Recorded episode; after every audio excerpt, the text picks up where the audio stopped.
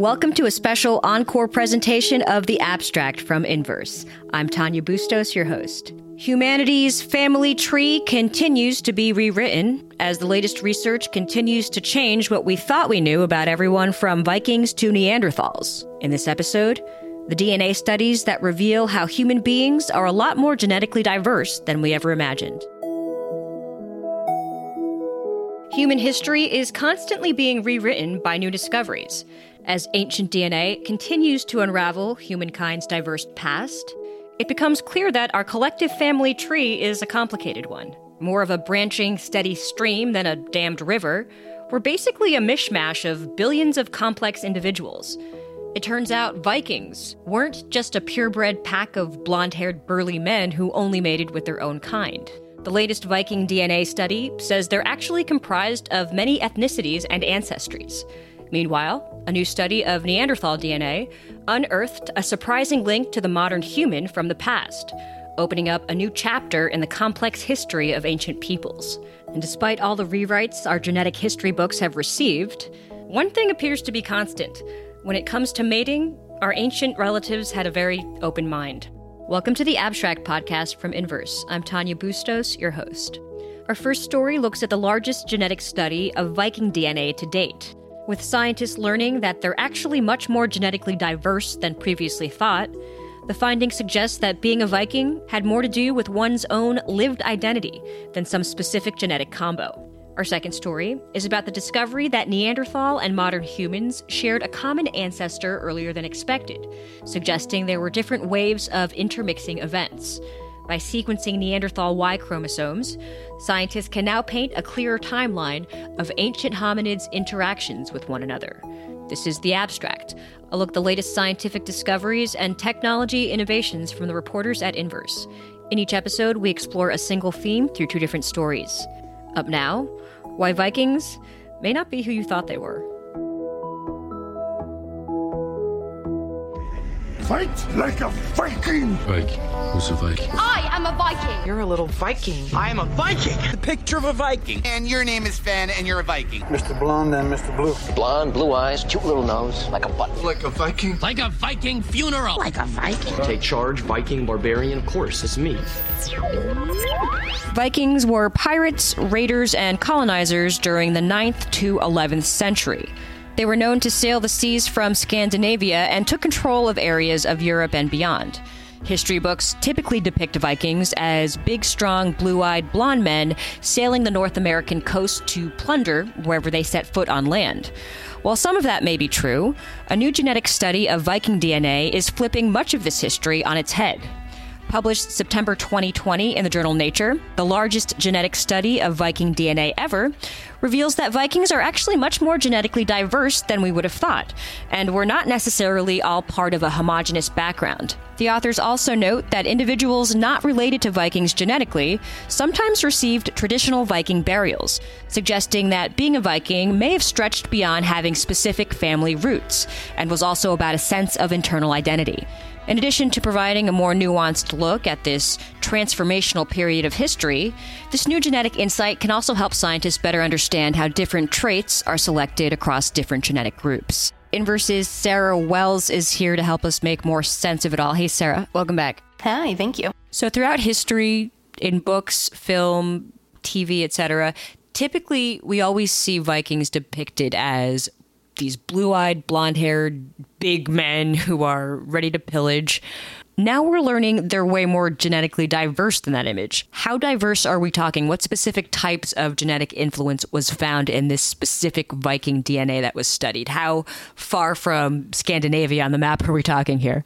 Yeah, so something that was interesting about this study is that they found there is different genetic influence in the Viking DNA even before they began their pillaging age in like 750 AD.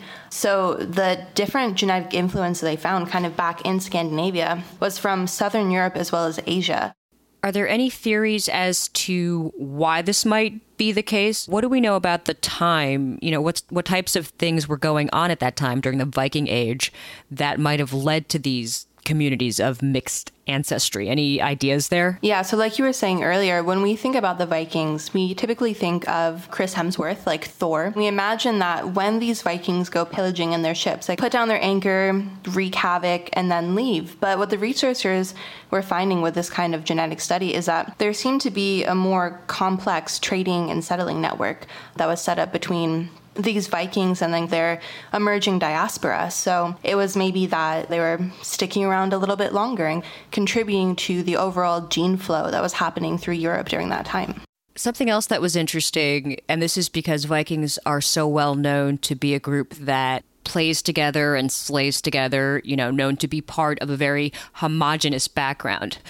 Here, they also found that people with no Viking genes received Viking burials, these traditional burials, which could tell us Vikings may have also been much less about roots and more about some kind of cultural identity. That was really interesting. Yeah, that was super interesting, definitely. How they discovered that in this study is that they were looking at a two burial sites, I believe in Orkney, Scotland. And these burial sites had the typical accoutrements of a Viking burial, I guess you could say, different kind of Viking memorabilia. But when they did the genetic DNA testing of these remains, they discovered that they were actually 100% from these ancient Scottish peoples instead of maybe Scandinavian or even like we found Southern European DNA. So then what this points to, like you were saying, is that being a Viking or being of Viking descent does not necessarily mean that there's one Viking that you can track your bloodline back to, but it could instead have been an identity that you took on or kind of a cultural identity, like you were saying. This is the type of discovery that really turns something on its head. What we thought was the case is no longer necessarily the case. That's always a big deal. So, does new specific insight like this help scientists better understand and tackle genetics overall? I guess is the question. Yeah, I think it does. So, on the one hand, a genetic study like this, like you said, it really does kind of upend this history. I think one way that it's kind of useful is that it's giving a more holistic, you know, a newer picture of what these people's lives might have been like. And for people, you know, particularly kind of interested in their own ancestry, I think it's really interesting to get that kind of insight. But then another thing that's also interesting about the genetic study of these ancient peoples is that researchers also have plans to kind of look at things like immunity and gene selection and see, you know, between these mixed ancestries, what about certain types of genes or DNA meant that they, you know, had different traits or different types of immunity. And I think understanding that in ancient peoples then gives us more tools to understand that in ourselves as well and kind of get a better picture of how our genes are playing out now, even. Yeah, it's something I'm going to think about the next time I see Thor on uh, TV or in the movies or something. Mm-hmm. I'll think specifically of your story, Sarah. Thanks for taking a few minutes. Of course.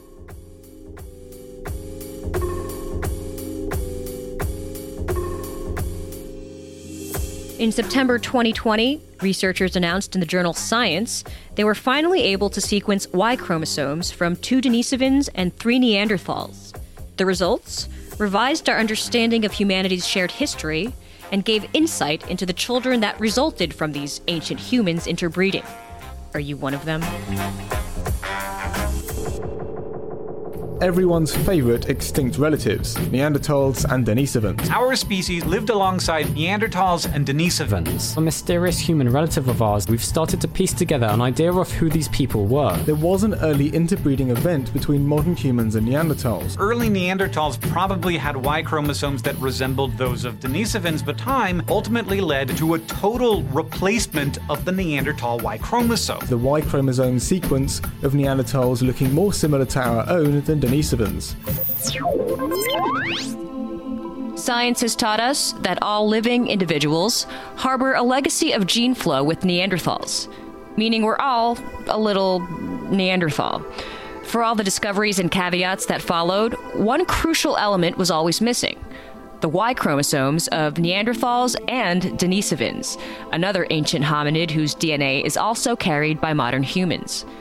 In the past, Many of the high quality fossils that DNA has been retrieved from have been female, and the Y chromosome, of course, is a paternal inheritance.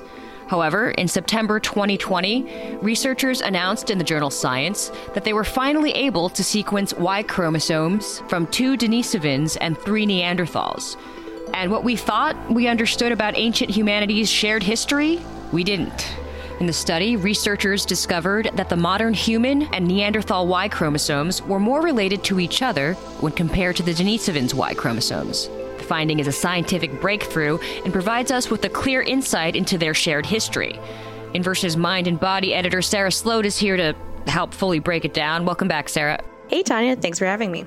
Sure. So, just to back up for a second, researchers had been unable to find Y chromosomes of Denisovans and Neanderthals. Why is that?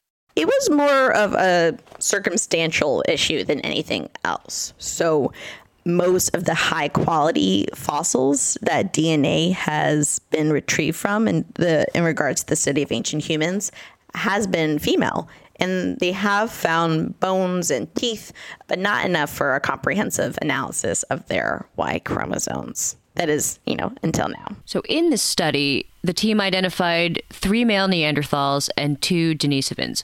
What method did they use to sequence these Y chromosomes? Yes, so they use what's uh, it's an advanced method, and and this is really one of the early tries uh, using it successfully. But it's described as targeted capture-based DNA sequencing approach. And with this method, they were able to extract the Y chromosome sequences from the ancient male specimens previously considered too poorly preserved to be of use. And the study confirmed that Neanderthal Y chromosomes are the most similar to modern humans.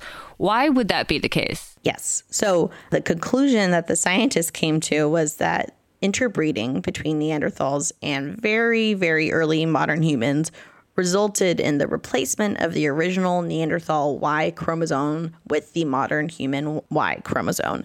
Um, and we know that the Neanderthals and humans, they met, they had kids together. If you've taken a 23andMe test, you may have seen that you you harbor some of that genetic legacy. But here, they estimate that the interbreeding with early modern humans that resulted in the replacement of the Neanderthal Y chromosome took place more than 100,000 years ago and perhaps as much as 370,000 years ago.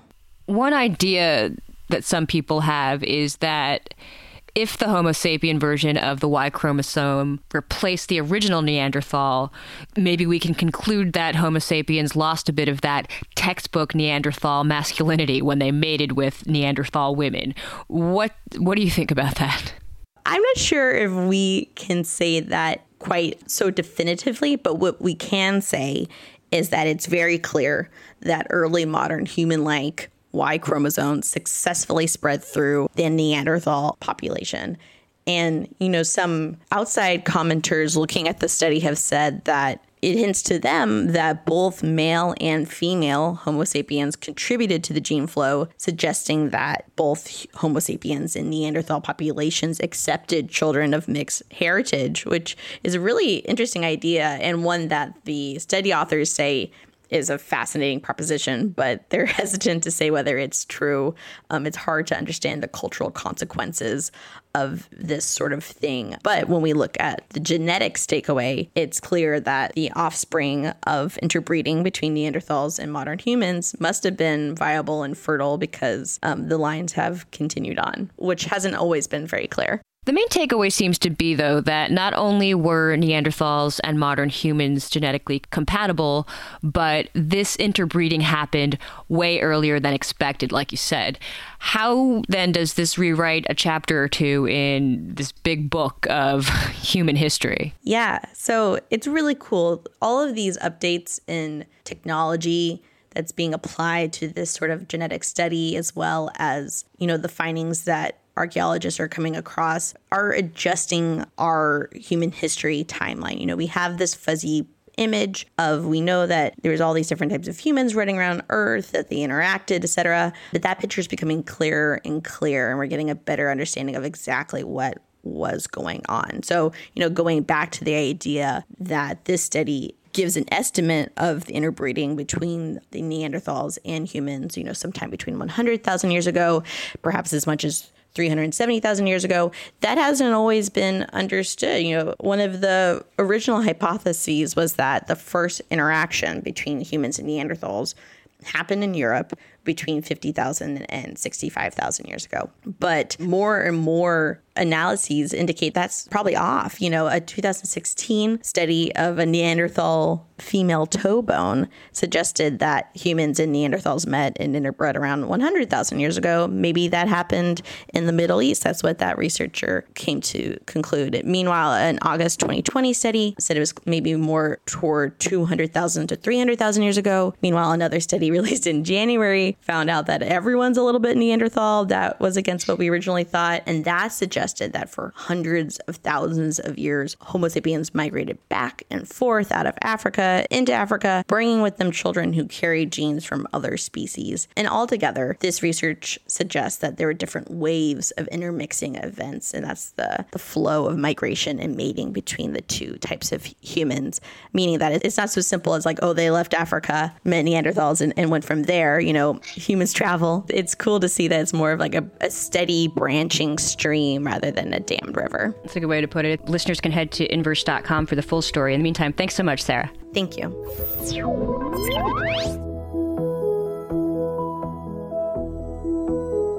Head to inverse.com to read more about the latest DNA studies. You can find links in the show notes for all stories we talked about today.